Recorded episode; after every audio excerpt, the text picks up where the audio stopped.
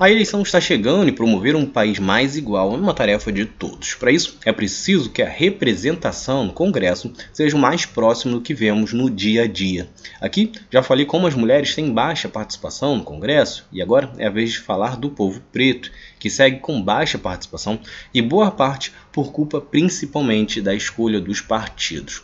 Neste episódio, você vai ficar por dentro desses números e também do porquê é importante termos mais deputados e senadores pretos vencendo nesta eleição. É Pilatos lá na Bíblia quem nos diz, e também faleceu por ter pescoço o infeliz autor da guilhotina de Paris. Pretos e pardos representam mais da metade da população nacional, precisamente 56,1% segundo dados do IBGE. Porém, a participação política passa bem longe disso. Quando o assunto é o Congresso Nacional, o abismo é gigante. Na legislatura atual, dos 513 deputados, somente 124 são pretos ou pardos. Já dos 81 senadores, apenas 13 são pretos ou pardos.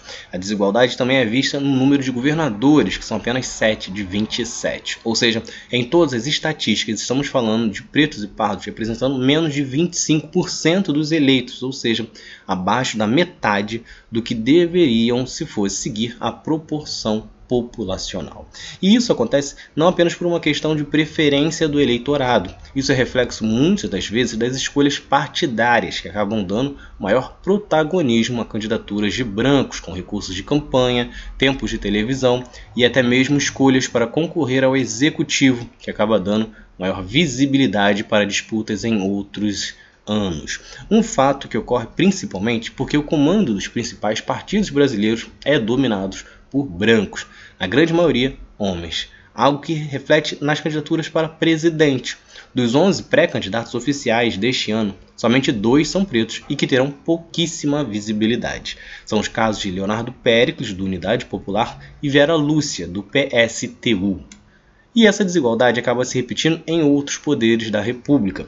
Claro que também por um reflexo da desigualdade racial no quesito econômico, mas também por uma falta de preocupação do executivo em representatividade. Por isso, no Judiciário, mais especificamente no Supremo Tribunal Federal, apenas duas mulheres e nenhuma negra ou negro entre os 11 ministros da Corte.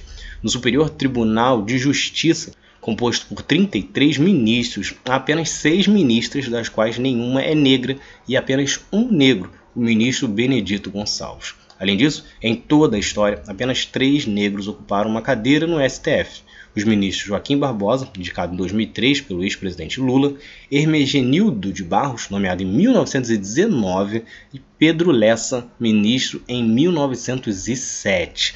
Claro que só votar em candidatos pretos, pardos, assim como já disse sobre os votos em mulheres, não basta. É preciso observar o grau de comprometimento de cada um deles com as causas que você acredita e que o país precisa. E e usar a eleição também para cobrar que o seu candidato à presidência se comprometa a ter uma distribuição de cargos no ministério e em outros locais mais igualitária, tendo participação de pretos e de mulheres. Afinal, definitivamente não existe apenas brancos competentes. Logo, não tem lógica de 25, 30 ministros termos um ou dois pretos, uma ou duas mulheres.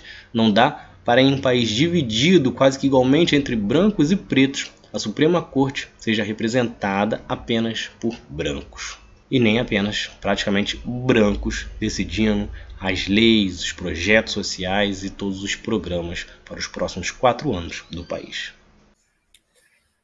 Então é isso. Se vocês gostaram, curtam, se inscrevam e assistam os próximos vídeos do outro lado da história. Valeu!